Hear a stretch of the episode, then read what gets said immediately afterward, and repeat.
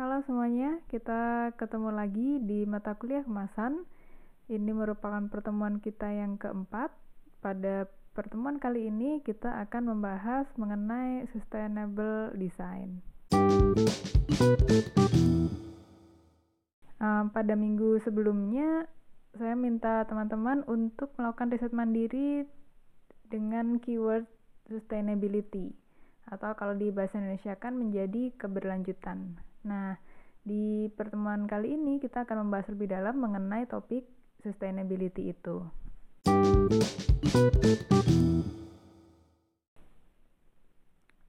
Bicara sustainability berarti kita juga harus belajar ekologi. Saya yakin teman-teman pernah mendengar istilah ekologi karena di hasil riset mandiri yang sudah teman-teman kumpulkan ke saya via Edmodo di situ hampir semuanya juga menyebutkan istilah ekologi. Nah, ekologi itu apa? Ekologi merupakan ilmu yang mempelajari tentang relasi. Nah, ini yang menjadi masalah ini relasi antara apa? Ada seorang ahli ekologi berkebangsaan Amerika bernama Barry Kamener beliau mencetuskan ide mengenai law of ecology. Salah satu isinya adalah everything is connected to everything. Segalanya terkoneksi dengan segala yang lainnya. Nah, pertanyaan lagi, kalau relasi yang dimaksud dengan relasi apa tadi adalah uh, everything tadi ya. Jadi ekologi merupakan ilmu yang mempelajari relasi. Relasi antara apa? Antara everything itu tadi everything is connected to everything. Nah yang menjadi pertanyaan lagi segalanya segalanya itu apa? Segalanya terkoneksi dengan segala yang lain. Segalanya itu bisa berupa tanaman hewan manusia dan termasuk lingkungan kita. Jadi segalanya itu ya segalanya ya ya tanaman ya hewan ya manusia, ya lingkungan, organisme-organisme yang ada di lingkungan itu. Pertanyaan lagi, bagaimana semua itu bisa terkoneksi? Karena tadi katanya uh, Barry Kamener, everything is connected to everything. Berarti tanaman, hewan, manusia, lingkungan, itu semuanya kan everything. Dia terkoneksi dengan everything juga dia juga terkoneksi dengan tanaman yang lain, hewan yang lain, manusia yang lain, dengan segala yang ada di lingkungan itu. Bagaimana semua itu bisa terkoneksi? Karena ada aliran energi di sana.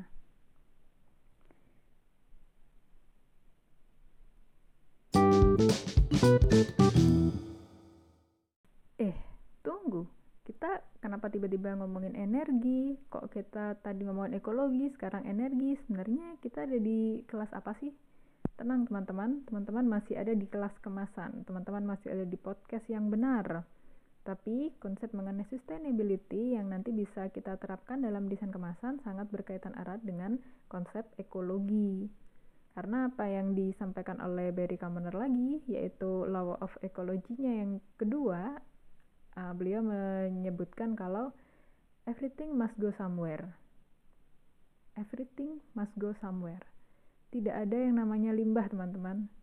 Dalam artian limbah itu tidak akan ke mana-mana, melainkan dia akan kembali ke lingkungan juga, akan uh, berputar di dalam ekosistem ini.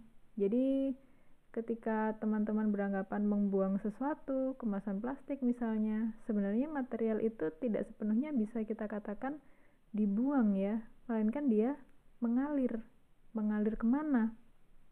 Bisa ke mana-mana, bisa ke lingkungan, bisa ke hewan, bisa ke manusia yang lain. Jadi berhati-hatilah ketika teman-teman mau membuang sesuatu. Jadi teman-teman sebenarnya tidak membuang, melainkan hanya memindahkannya, mengalirkannya. Contohlah kalau misalnya kita habis makan cilok nih, tersisa bungkusnya kan ya, teman-teman nggak makan nggak makan bungkus cilok kan ya, tersisa bungkusnya, kemudian saya buang misalnya ya teman-teman buang e, bungkus cilok itu ada di tempat sampah kantin Orange Wisi. Kita harus membuang sampah pada tempatnya ya teman-teman. Kemudian dari situ bungkus cilok mengalir ke TPA TPA-nya di Ngipe lah misalnya ya pas di TPA Ngipe nggak sengaja si uh, plastik cilok kita tuh terhempas oleh angin saking kencengnya anginnya akhirnya jatuh ke Telaga Ngipe. Nah, terombang-ambing lah itu sih bungkus cilok di Telaga Ngipe hingga akhirnya ada ikan lewat. Eh, kemakan deh si bungkus cilok tadi. Mungkin ikannya tuh bau-bau saus cilok gitu ya. Jadi pengen makan bungkusnya, akhirnya kemakan lah oleh ikan.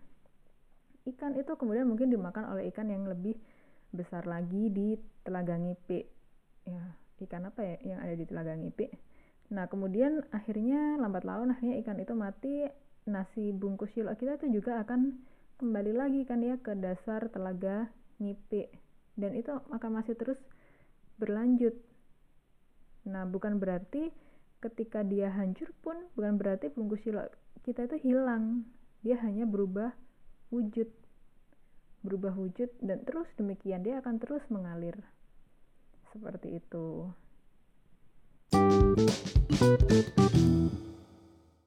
Kecuali membuang mantan sepertinya ya.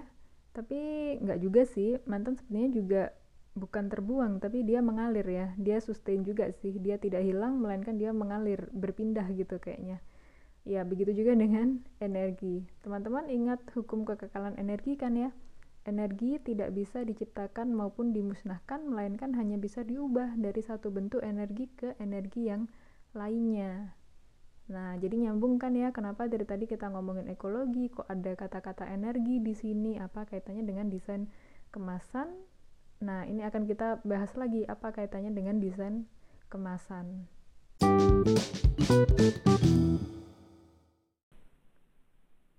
Manusia merupakan bagian dari alam.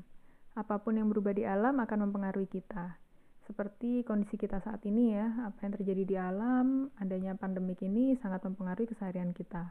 Hal inilah yang menjadi uh, konsep ya, ini merupakan konsep landasan sustainable design.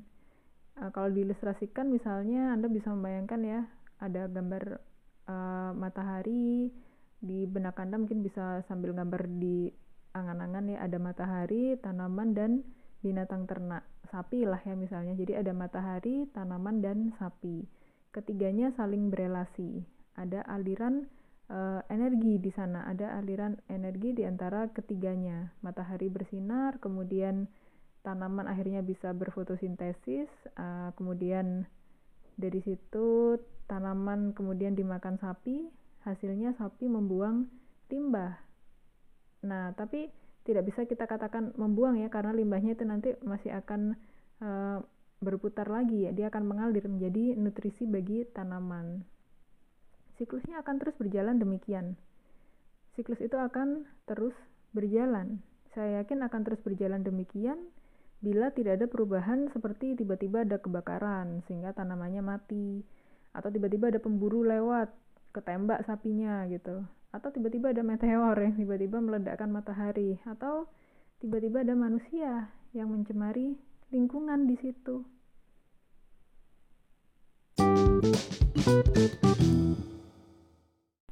Untuk membuat desain yang sustainable, kita perlu mengidentifikasi kebutuhan desain kita perihal koneksinya dengan lingkungan. Diidentifikasi untuk apa? Untuk memastikan desain kita ini tidak merusak siklus yang ada di alam tidak tiba-tiba desain kita merusak tanaman sehingga mengganggu kehidupan sapi yang tadi kita uh, bicarakan di sebelumnya. Kita perlu memastikan bahwa desain kita anggaplah kita mau mendesain kemasan ciki. Mari kita berpikir mencari ide supaya desain kemasan ciki kita nanti tidak merusak siklus yang sudah ada di alam. Melainkan kemasan ciki kita ini bisa menjadi bagian dari siklus tersebut.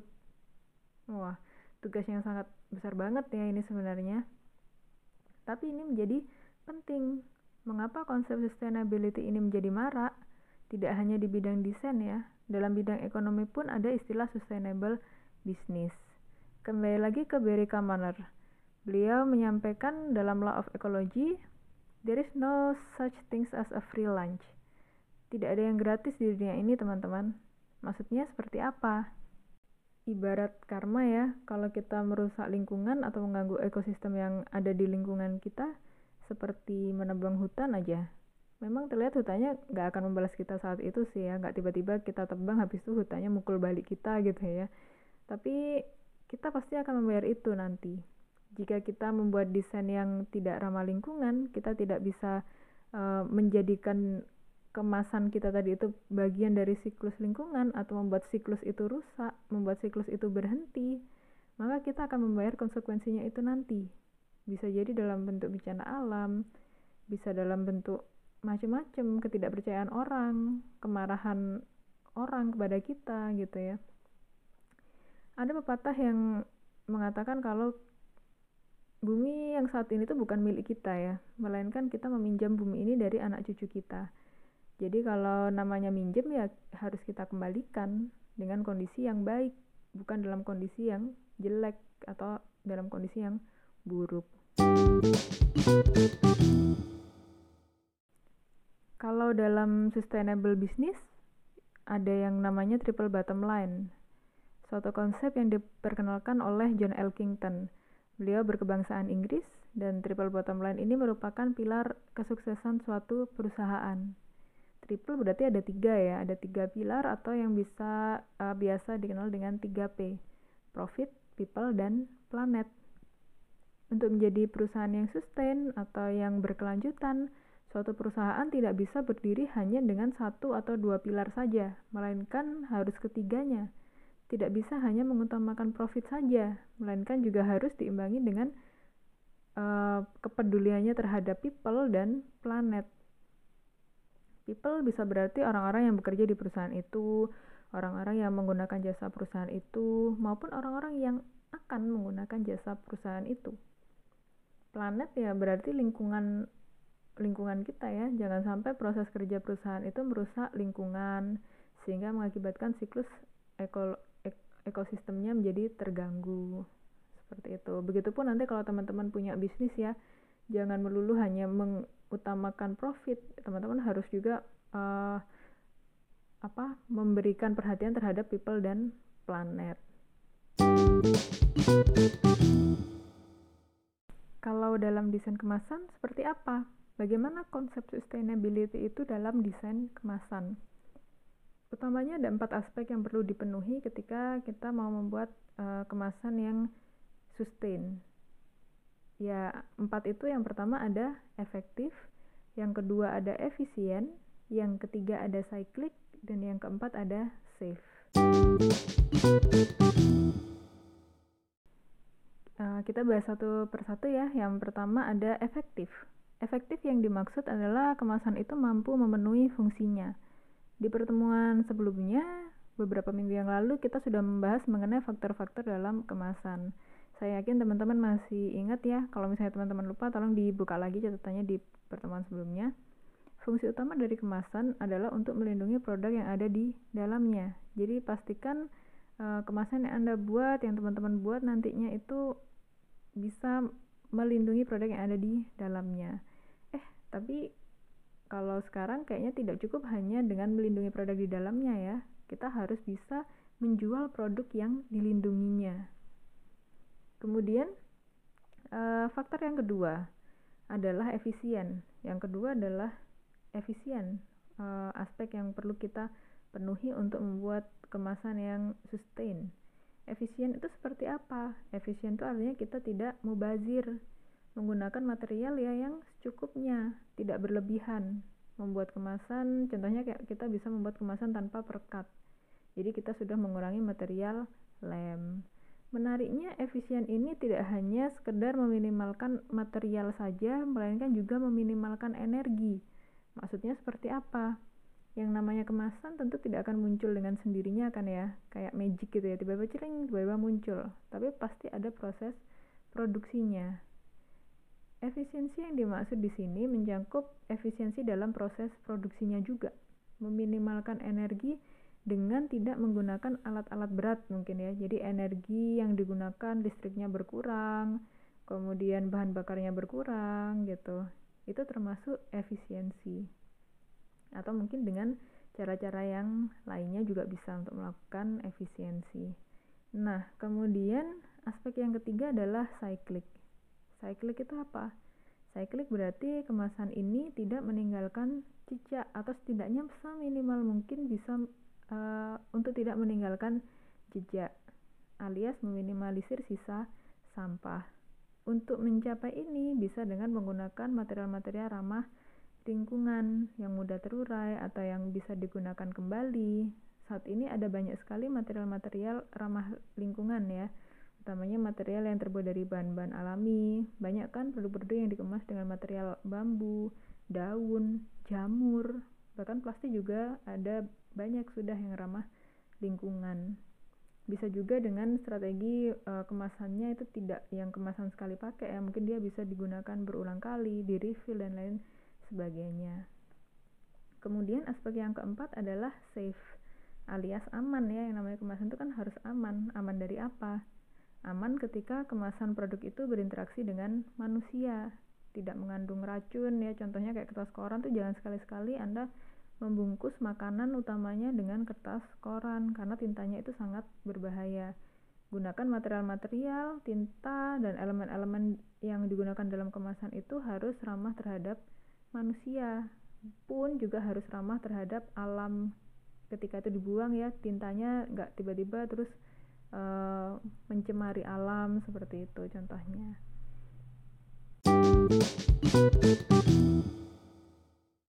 Jadi sustainable design dalam konteks desain kemasan kali ini dapat disimpulkan apa kesimpulannya?